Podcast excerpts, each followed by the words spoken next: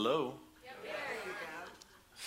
Christ is risen. He is risen indeed. I, I told them in the pre-service meeting, I said, I just feel, I, I forget the word I used, but as I was sitting down here today, there's like a, a tranquility. And it could be just because it's freezing up here and it's unusually cool and rainy outside for August.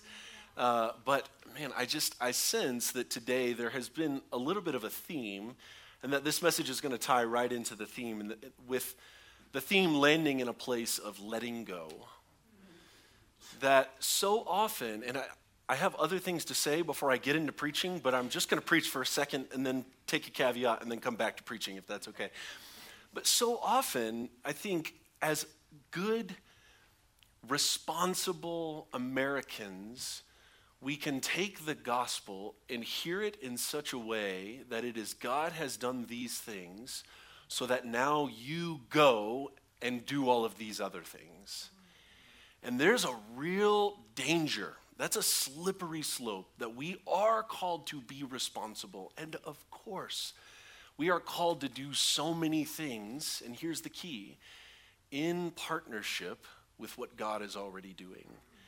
And our message today is going to be about how we discern and how we step into that space of doing what we are called to do, but doing it with open hands and doing it with open hearts that are unencumbered and unentangled, disentangled with the systems and the pressures that the world is always pushing on us to do more, to be more, to get more. So that's where we're going to go in just a second. My name is Jonathan Swindle. For those of you who don't know, I'm one of the pastors here, and our senior pastors, Jade and Christy Duncan, were on vacation. They actually returned safely this week from vacation, but then had to immediately set out to do one of the more sacred duties of a pastor, which is marrying our own David Chin. Yeah. David is one of the longest standing members of this church, and he and his fiancée, Joni, just for a few more hours, she is fiancée Joni, are getting married this afternoon in Southern California. So we bless the Duncans, and we bless David and Joni, and we bless a good chunk of New Life Midtowners that made their way to Southern California to suffer for Jesus and attend a wedding. They're near the, be- the near the beach, so we bless them and we pray God's peace be with them today. Uh, there is a theme in Scripture that is perhaps the thread that from beginning to end is the most prevalent, and it is this theme of living by faith and trusting God. And here's the kicker, as if that's not enough, there is this command that is one of the most prevalent commands in all of Scripture. And that is also, oh, by the way, don't be afraid. Don't be afraid. So let's get this straight right from the beginning. We are called to follow a God we cannot see, to places that we don't know where we will end up, to do things that we don't know we're going to be asked to do, and to lean on him for everything. That's right. And oh, by the way, do it untethered and do it unafraid. Mm-hmm. Y'all, this is a really hard thing that we're called to do. Mm-hmm. To be Christians is not an easy thing in the world. I told Monty the passage that I was going to be preaching from this morning and the topic, and she said, oh, great, I hate that. She said, well, just to give you the benefit of a doubt, maybe I'll be open to you teaching it in such a way that I won't hate it when I leave. So I had to preach her sermon, my sermon to her on our date night on Friday night just to get her to not hate God's word, y'all. This is serious stuff we're talking about here. So today, I, I want to talk about how can we learn to live life by faith. What does that actually mean? And why should we trust God when it seems that God's promises are not coming to pass in our life? How many people in the room, let's be honest, unlike Lauren, I'm going to make you raise your hands, y'all. How many of you have ever wrestled with, life is not going the way I thought it was, God, what are you doing, or what are you not doing? How many of us have wrestled? Thank God I'm not just preaching to myself today. I will tell you that this, this message has messed with me in an unusual way. I, just like any true man in the place, have the ability most of the time to cerebrally enter into something and study and read and design a message. And then most of the time I try through prayer to open myself up and say, Lord, like, I don't want this to just be a sterile message. This week I was not able to do that. This week, right from the get-go, it was straight here. Because talking about living by faith unafraid is frankly, it's just not easy. And so especially when it doesn't seem like things are going your way. Now, at this point in life, I'm not wrestling through that, but I have a few years ago wrestled through that deeply. And I know that some of you in the place are, are right in the place right now. You're in the middle of looking at God and asking these kinds of questions. Why are your promises not seeming to come to pass? Why is life so difficult? Why is following you seem to always lead to places that are more difficult than the places that I just left? So if you're ready to hear what I promise will be a hopeful message, turn in your Bibles with me to Hebrews chapter eleven. Hebrews chapter eleven. We're not going to read the whole thing, but that would be my challenge to you this week, is to read the whole thing. And if you can make it through the end of Hebrews eleven to read the first two verses of Hebrews chapter twelve, I promise you will hear the gospel and you will be encouraged. But for now, we're just going to read the first three verses. I'm going to talk and give some commentary. And then we're going to read a chunk from verses eight to sixteen from the life of Abraham, and we're going to talk about how to follow God. So verses one through three, here we go. Oh, actually, before we do, let me just set up with a brief context here. So Hebrews, unlike most of the other epistles, is actually a recorded sermon. So if you've ever thought our sermons were long, try and read the book of Hebrews straight through. It's a beautiful book, but it is a heck of a long sermon, okay? And it's a sermon preached to a group of people, and we don't know who wrote it. We don't know exactly when it was preached. But from the context of the content, we know that what the author of Hebrews is trying to do is to encourage a people who are disappointed because they're facing persecution that they didn't think they would face, because Jesus has not yet returned when they thought he would have. So there are these people who thought, yeah, Jesus is, he's ascended, he's going to come back like in a couple years. And here they are, anywhere from thirty to sixty years after the ascension of Christ, and they're waiting and waiting and waiting, going, how long we got to do this? Because things in the land keep getting worse. It's getting harder and harder to follow Jesus, and now we're facing persecution, like real persecution, like death persecution. So the author of the book of Hebrews is writing this message. It's a sermon that was, of course, then recorded as a letter to encourage them and strengthen them in their faith so that they can persevere and not give up. And the answer to every question in the book of Hebrews is, does anyone know what it is? It's Jesus. From Hebrews one all the way through to the end, the message of the book of Hebrews is don't give up because Jesus is better. Jesus is better than whatever it is that you would be giving up this life of following God for. Jesus is better. So with that context, let's jump in. First three verses, Hebrews chapter eleven. Now faith is confidence in what we hope for and assurance about what we do not see. How many of you have heard this a thousand times? Yes. This is what the ancients were commended for. Then there is this interesting turn. By faith, we understand that the universe was formed at God's command, so that what is seen was not made out of what was visible. All right, let's pause. So that first verse is what most of us who grew up in church heard as the definition of faith. Now, of course, the author of Hebrews is not saying everything that could be said of faith. Paul has plenty to say about faith in Romans and Galatians and other places. But for today, we're looking at this and we're reading what the author of Hebrews tells us faith is all about. Faith is the substance of things hoped for, that's how I memorize this, the assurance of things unseen.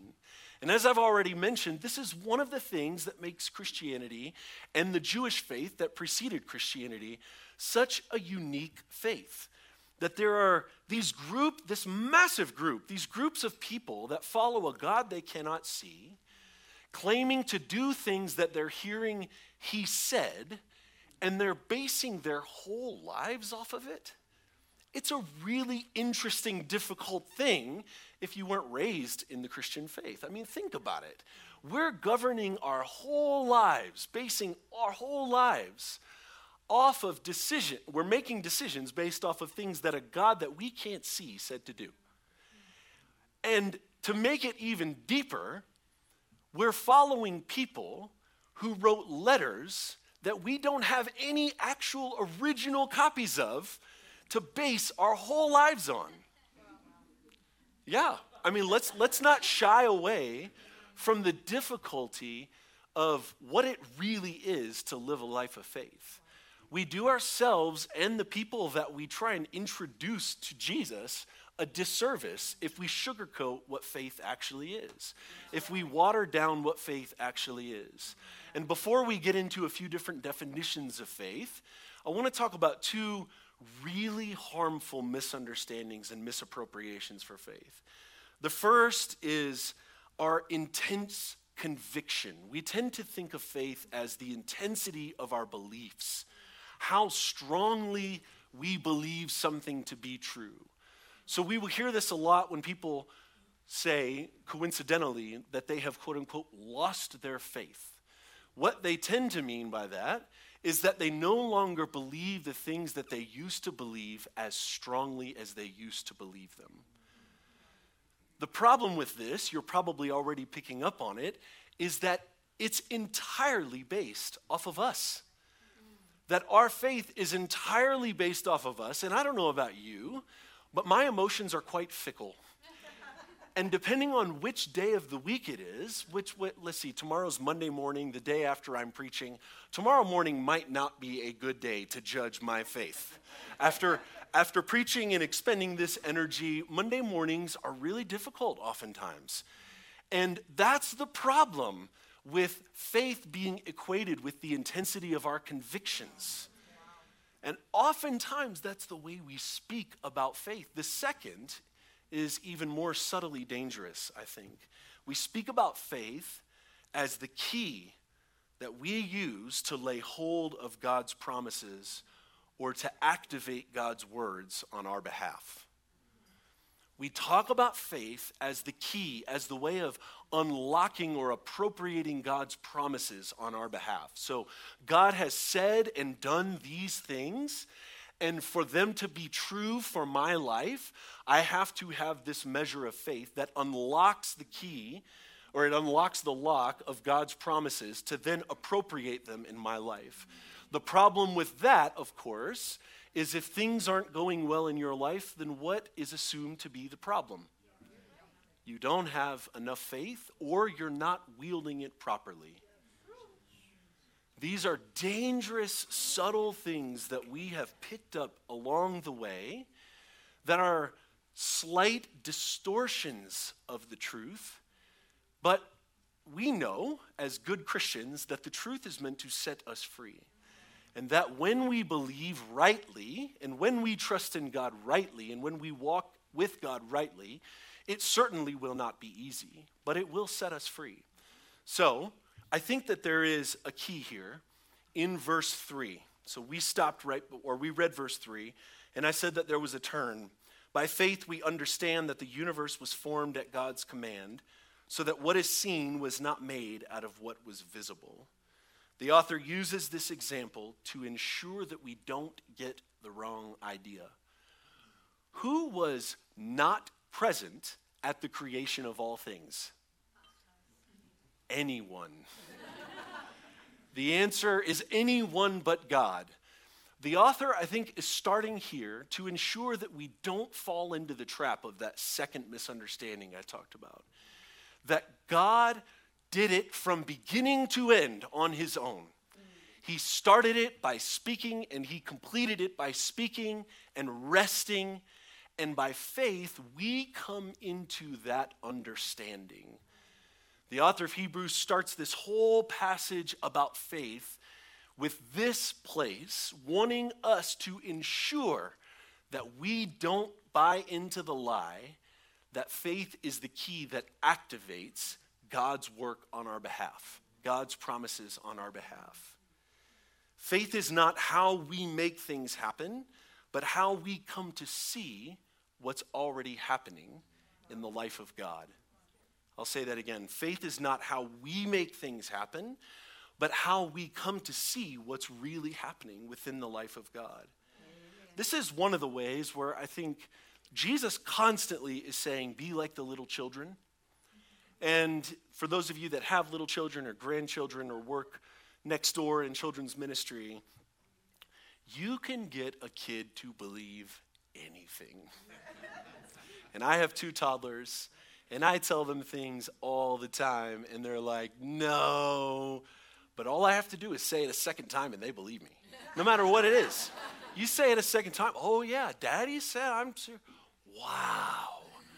And of course, when Jesus is calling us to be like children, there are more things to it than just this. But being like little children is not less than having an imagination that is opened up to the God of the impossible. That we serve a God who brings life out of death, who brings beauty out of ashes. What are ashes? Ashes are the thing from which all resource has been exhausted. Ashes is what's left when everything else is used up. And God can bring beauty from that. We serve the God of the impossible, the God who brings life from death, not by skirting it or bypassing it. And church, this is where the gospel is this morning.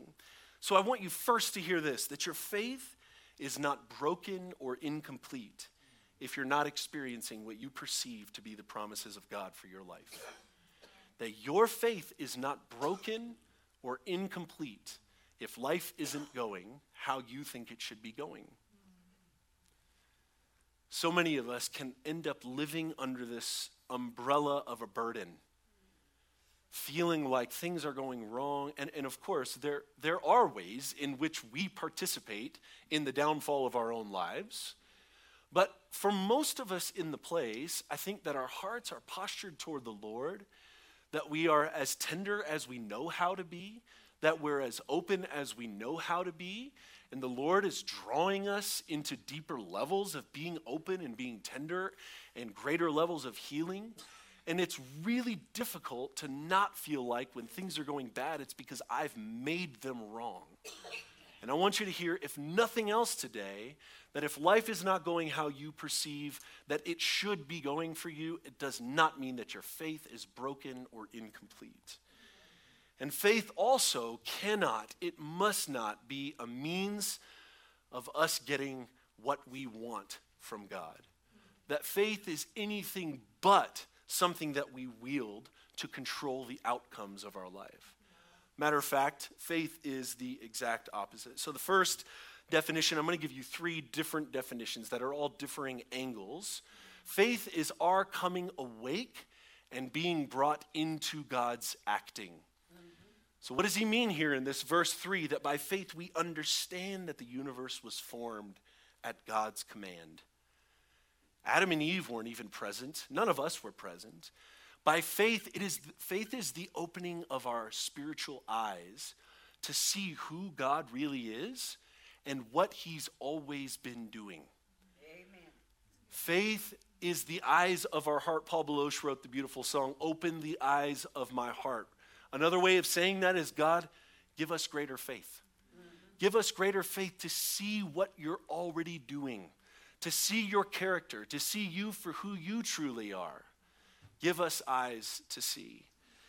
God, what God is doing precedes us. It is bigger than us and will ultimately be far better than we could have ever expected or imagined.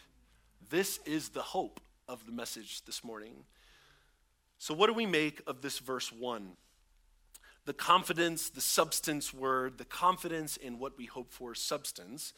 That word is a really unique Greek word, and y'all know that I don't normally bring in this kind of nerdiness into the message, but there is something here that I really want you to see. There is a Greek word called hypostasis or hypostasis, and that's the word that is used to identify Jesus as the essence, the substantive being of God present in human form. That is the same word that is used here, substance. That faith is not just an anticipation of something to come, but it is actually meaningfully substantive in and of itself. That when our eyes are open to who God really is, that that is something substantive in our lives. And it starts to open up possibilities for how we can participate with God in the here and now. That actually it means we already possess what God has promised for the future, but we won't experience the fullness of it until the end. Number two definition here, faith trusts that God is acting now in ways that are real. But the fullness of his promises will not be experienced until God has done all that God can do. Let's leave that up there for a minute, Everett. Until God has done all that God can do. So here, once again, is one of the beautiful tensions of the Christian life. That we're not just looking ahead and waiting on God to do something that he hasn't done yet. That God is doing meaningful things right now, all around us.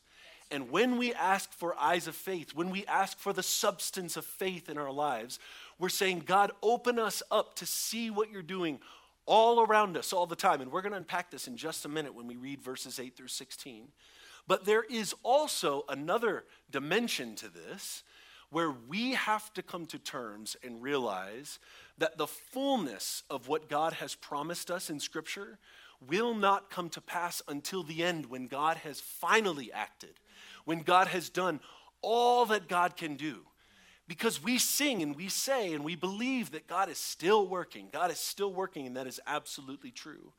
And we will experience the fullness of God's promises, but not until God has done all that God can do. I mean, I want you to think about this. This, this might be discouraging for just a moment, but I promise it's going to end really well.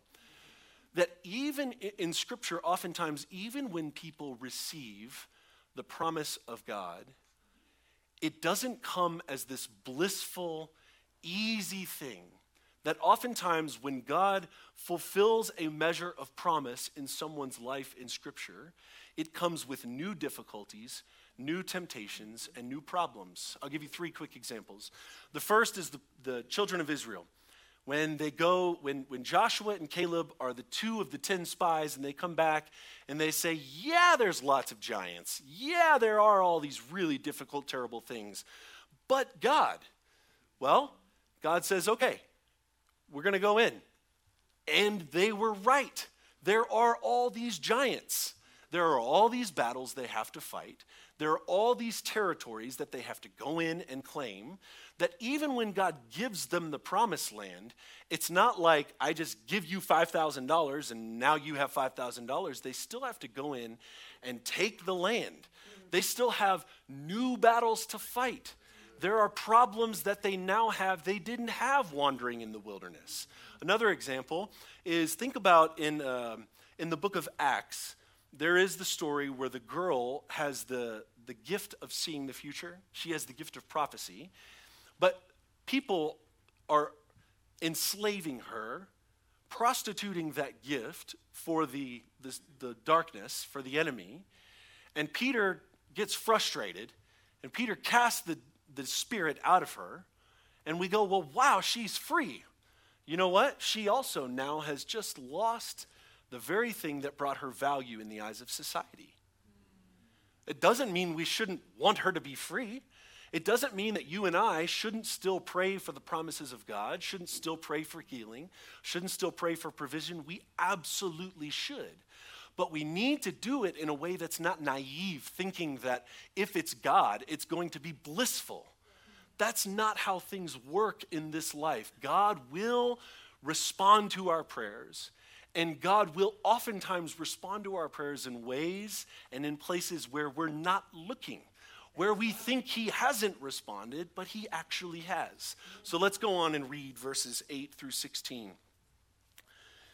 This is the story where the author of Hebrews is recounting what has happened to Abraham and how Abraham was faithful. So verse eight, by faith, Abraham, when called to go to a place he would later receive as his inheritance, obeyed and went, even though he did not know where he was going. By faith, he made his home in the promised land like a stranger in a foreign country who lived, he lived in tents, as did Isaac and Jacob, who were heirs with him of the same promise. For he was looking forward to the city with foundations, note this, whose architect and builder is God. And by faith, even Sarah, who was past childbearing age, was considered him, or um, because she considered him faithful, who had made the promise. And so, from this one man, and he is good as dead, I love that phrase, that is hilarious to me, came descendants as numerous as the stars. Basically, the author of Hebrews is saying, this one man who was essentially worthless, God brought something even from him. Came descendants as numerous as the stars in the sky and as countless as the sand on the seashore. All these people were still living by faith when they died. They did not receive the things promised. They only saw them and welcomed them from a distance, admitting that they were foreigners and strangers on the earth. People who say such things show that they are looking for a country of their own. If they had been thinking of the country they had left, they would have had an opportunity to return. Instead, they were longing for a better country, a heavenly one. Therefore, God is not ashamed to be called their God, for he has prepared a city for them. You may have caught the reason that Bonnie responded the way she did, half jokingly. She said, well, yeah, I don't like that passage. They all died before they saw the promises come to pass. And so many of us end up viewing the promises of God in this single dimension of they either happen or they don't. And what I want to propose to you this morning is that God's promises are multidimensional. And they don't just happen, they unfold. That God's promises unfold before us. Like a sheet or a blanket that is this size, then is unfolded and unfolded, and there's layer after layer, and it keeps expanding and expanding and expanding until finally at the end of all things, when Christ returns, the fullness of God's promises will be outwardly visible for all to see. Abraham left his homeland with nothing but faith and an invitation. It's ironic that there are certain circles of Christianity that have used faith as a means to control outcomes. When, when Abraham, the quote-unquote father of our faith, did exactly the opposite. That Abraham left his place of comfort. He was a man of prominence. That Abraham left everything behind and entrusted it all to the only one who could actually make his deepest desires come true. That Abraham completely lived like this. Now, he didn't do it perfectly. If you read his story carefully, he made a lot of mistakes, and that's good news for you and I. That the father of our faith actually was unfaithful quite a few times. But in the end, his hands were postured like this, open to the only one, God, Yahweh, who could make the deepest desires of his heart come to fruition. Amen. The tension here is that Abraham obeys by setting out into a future that he cannot make happen for himself. This is how Abraham exhibits faith. He entrusts his life and his future to God's hands, and that is enough. Third definition of faith. Faith is the letting go of our grasp that attempts to control outcomes, the acknowledgement that only God can bring about his promises. That there is no way that you and I can wield faith as a weapon or a key or a force or a power to make things happen on our behalf or on the behalf of anyone else. That faith is not a tool that we use to make God be better than he would have been without our faith. That is not possible, by the way. That nothing good or bad can make God any better than he was for all eternity past or all eternity future. That faith is the gift of God that opens us up to see that in greater measure. But there is a turn. This is where we become hopeful. There is a turn in verse nine. Let's read verse nine once again together. By faith, he made his home in the promised land. Did you catch that when we read it the first time? Mm-hmm. He made his home in the promised land. Where is it? My, I, I might need a bigger Bible here. I turned thirty-five this summer. That was a problem. Here we go. Found it. Verse nine. He made his faith, or he made his home in the promised land like a stranger in a foreign country. He lived in tents, as did Isaac and Jacob, who were heirs with him of the same promise. This is the key. Abraham lived in the promised land without knowing he was in the promised land. Wow. He made his home in the promised land. And the next verse says, as he longed and looked for the city whose builder and architect with God. And I think as we turn toward the close of this message, that this is exactly the model that you and I are to learn to live by, to desire to learn to live by, where we are looking for what only God can do. We are longing for the kingdom of God to come amongst us, the kingdom that only God can build, while making our home in the promised land, not realizing we're in the promised land. Isn't that beautiful? Think about this. It will be more than four hundred years before this land that Abraham is living in tents in will be acknowledged as the capital P, capital L promised land with Joshua and Caleb. More than four hundred years until that happens. But Abraham is already living in the land and he doesn't know it. Wow. Then it will be almost one hundred years after they enter the promised land until the land they're fully established in the land. Until all the giants are taken down, destroyed, until they've settled down and built their cities and populated the land. And then it will be almost a thousand years later until another dimension of God's promise unfolds when Jesus comes and is crucified and resurrected as not just the King of the Jews, but the Lord of all people. You remember the original promise given to Abraham? That I'm establishing a people, the Lord says, that will be a blessing to all the nations of the earth. So now we have three measures of this promise that have already unfolded. Abraham's living in the promised land. He doesn't realize it. Then the land is actually given to the people of Israel. Another measure of the promise unfolding before them. Then Jesus comes. The measure of the kingdom is now come. Jesus is resurrected, not as just the King of the Jews, but the Lord of all. Another dimension of this promise. And then, of course, two thousand years later, you and I still sit here and we await the final dimension of that promise to unfold when the new heavens and the new earth are ushered in with Jesus Christ.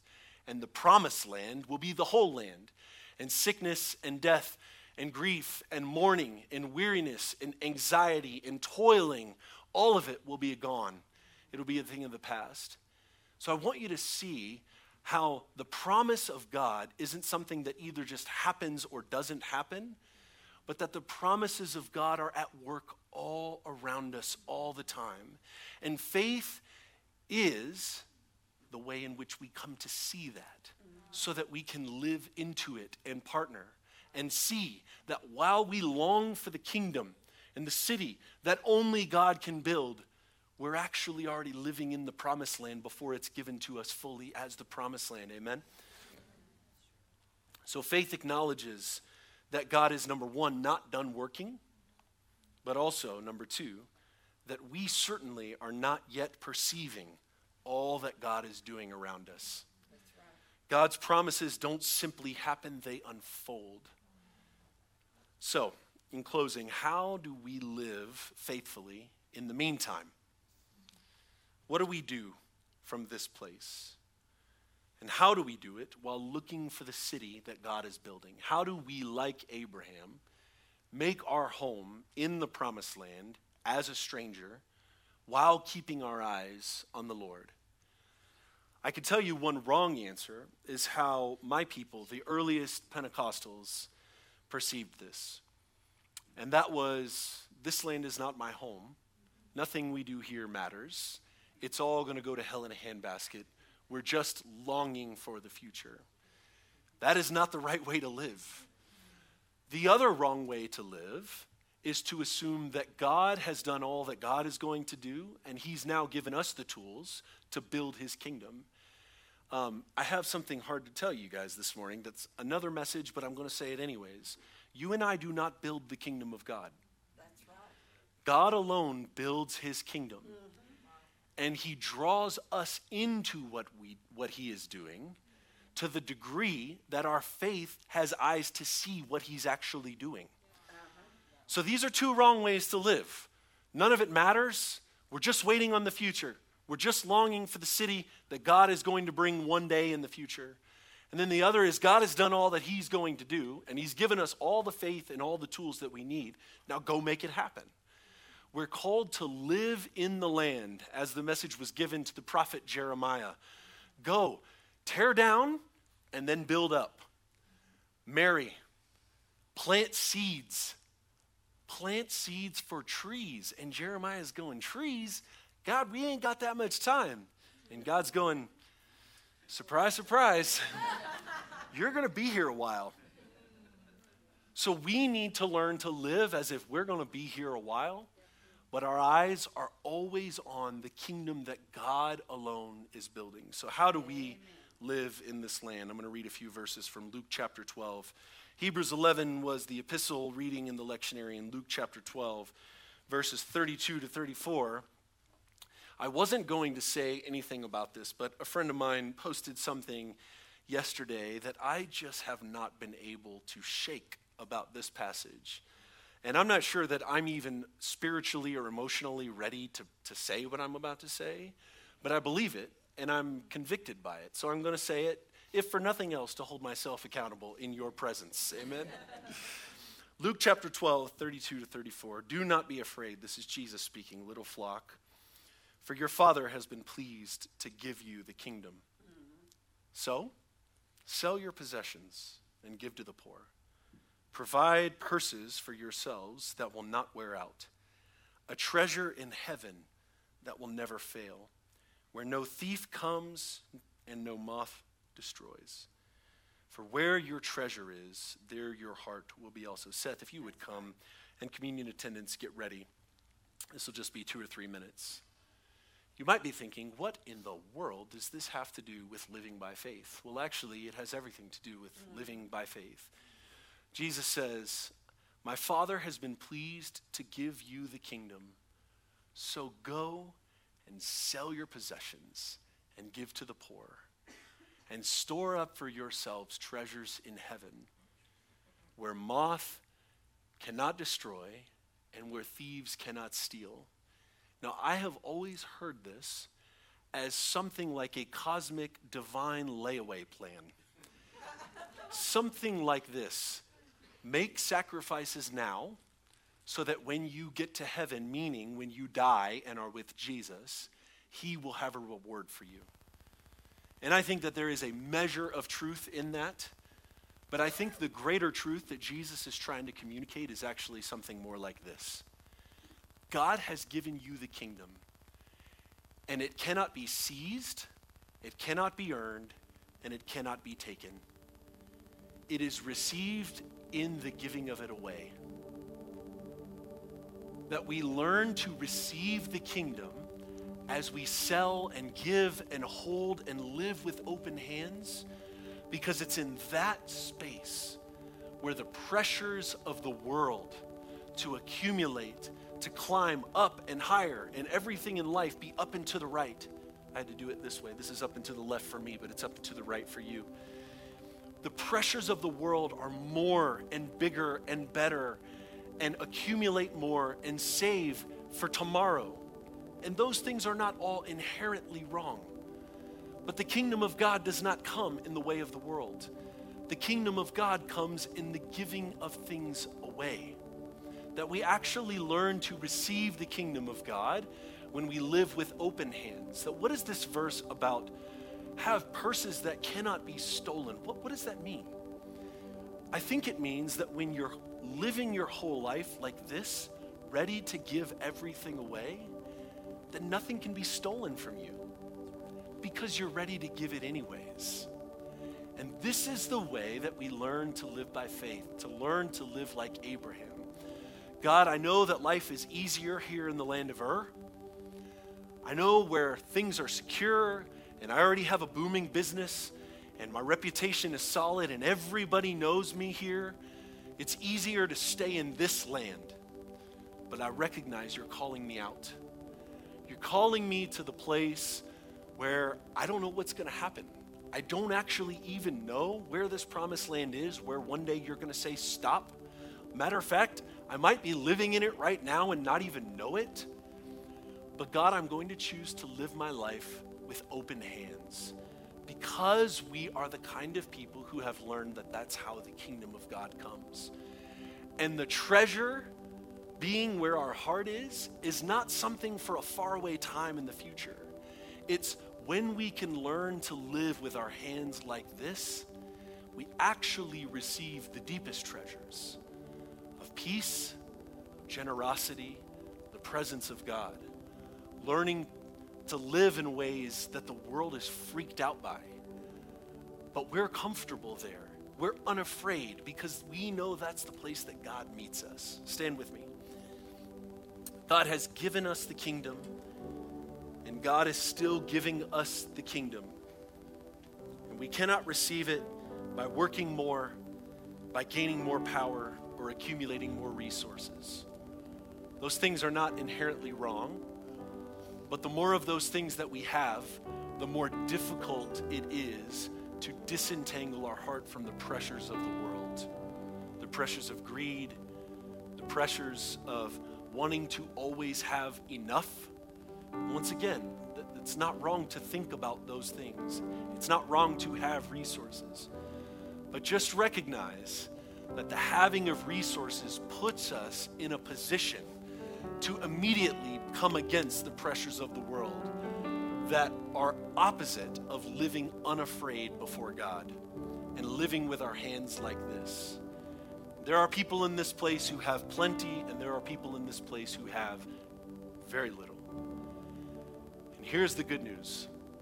Jesus Christ came and lived as the perfect Abraham, leaving his home, coming to a land that was unfamiliar, facing all of the hardships that you and I face.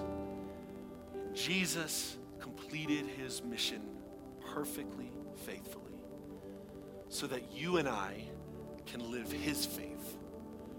That you and I don't have a measure that we have to accomplish this in order to be able to live unafraid before God. Jesus has done it, and he offers it to you and I. Come and live my life. Live from my place, from my grace, from my mercy.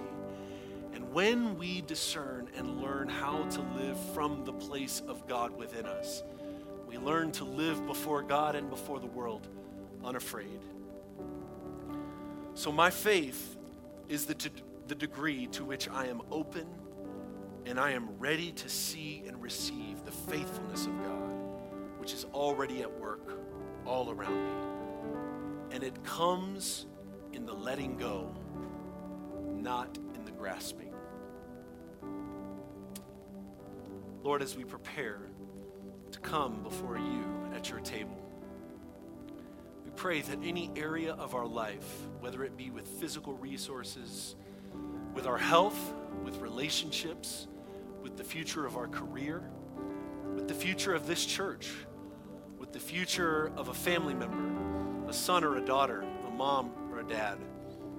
Wherever there is anxiety and the urgency to want to clench, to hold on, to try harder, to do more in an attempt to seize control rather than relinquish control. We're asking, Holy Spirit, that you would touch that space within us.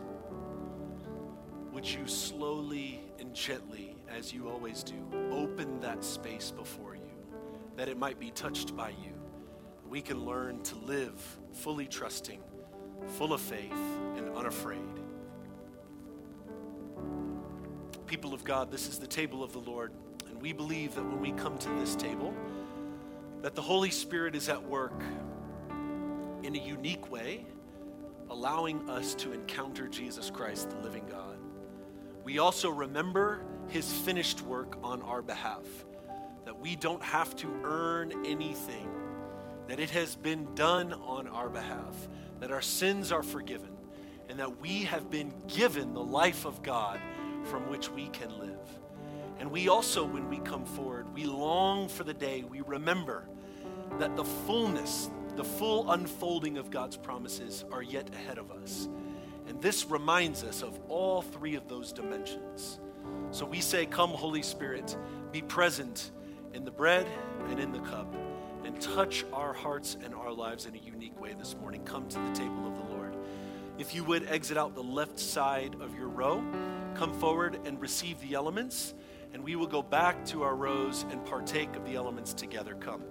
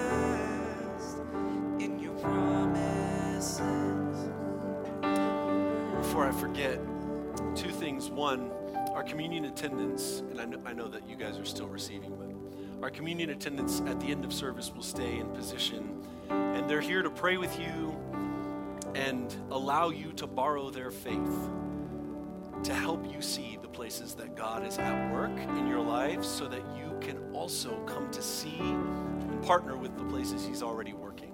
So So they would love to pray with you. There are four stations of communion attendance for anything, seemingly large or small. Come after service if there's anything, they can pray with you. Also, Steve and Silvana are going to be moving uh, to California. This is their last Sunday. So at the conclusion of service, I'm going to ask them to come right up here.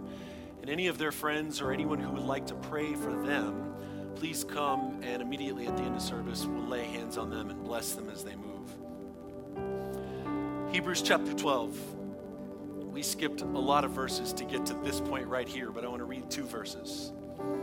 Therefore, since we are surrounded by such a great cloud of witnesses, let us throw off everything that hinders and the sin that so easily entangles us.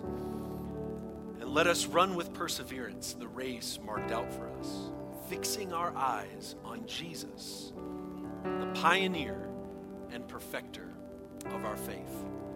Hear that in a new way today. Jesus has completed the pathway of our faith, so that then all we have to do is borrow his completion. We don't have to pioneer a new way. All we have to do is be there when the promises unfold. That is our calling. Paul, in First Corinthians eleven, with the bread in our hands, says, "For I received from the Lord what I also pass on to you. The Lord Jesus, on the night he was betrayed, took bread, and when he had given thanks, he broke it and said, 'This is my body, which is for you. Do this in remembrance of me.'" Let us receive the body of Christ.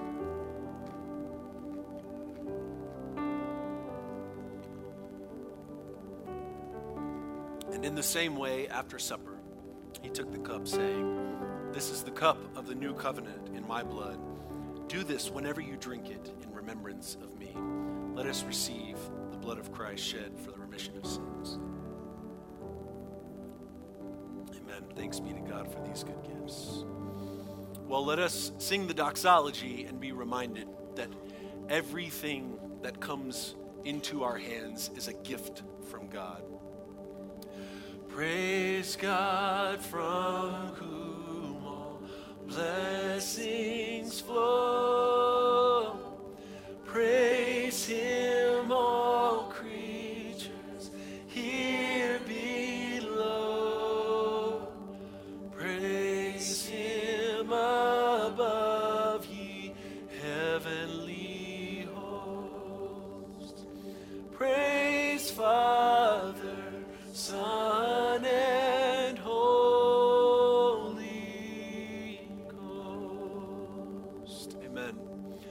thank you for being with us today. Go in the peace of Christ, full of the power of the Spirit. And we ask, Holy Spirit, that you would give us eyes of faith to see the places where you are already working in our lives and the people's lives around us. Go in the peace of the Lord. You are dismissed.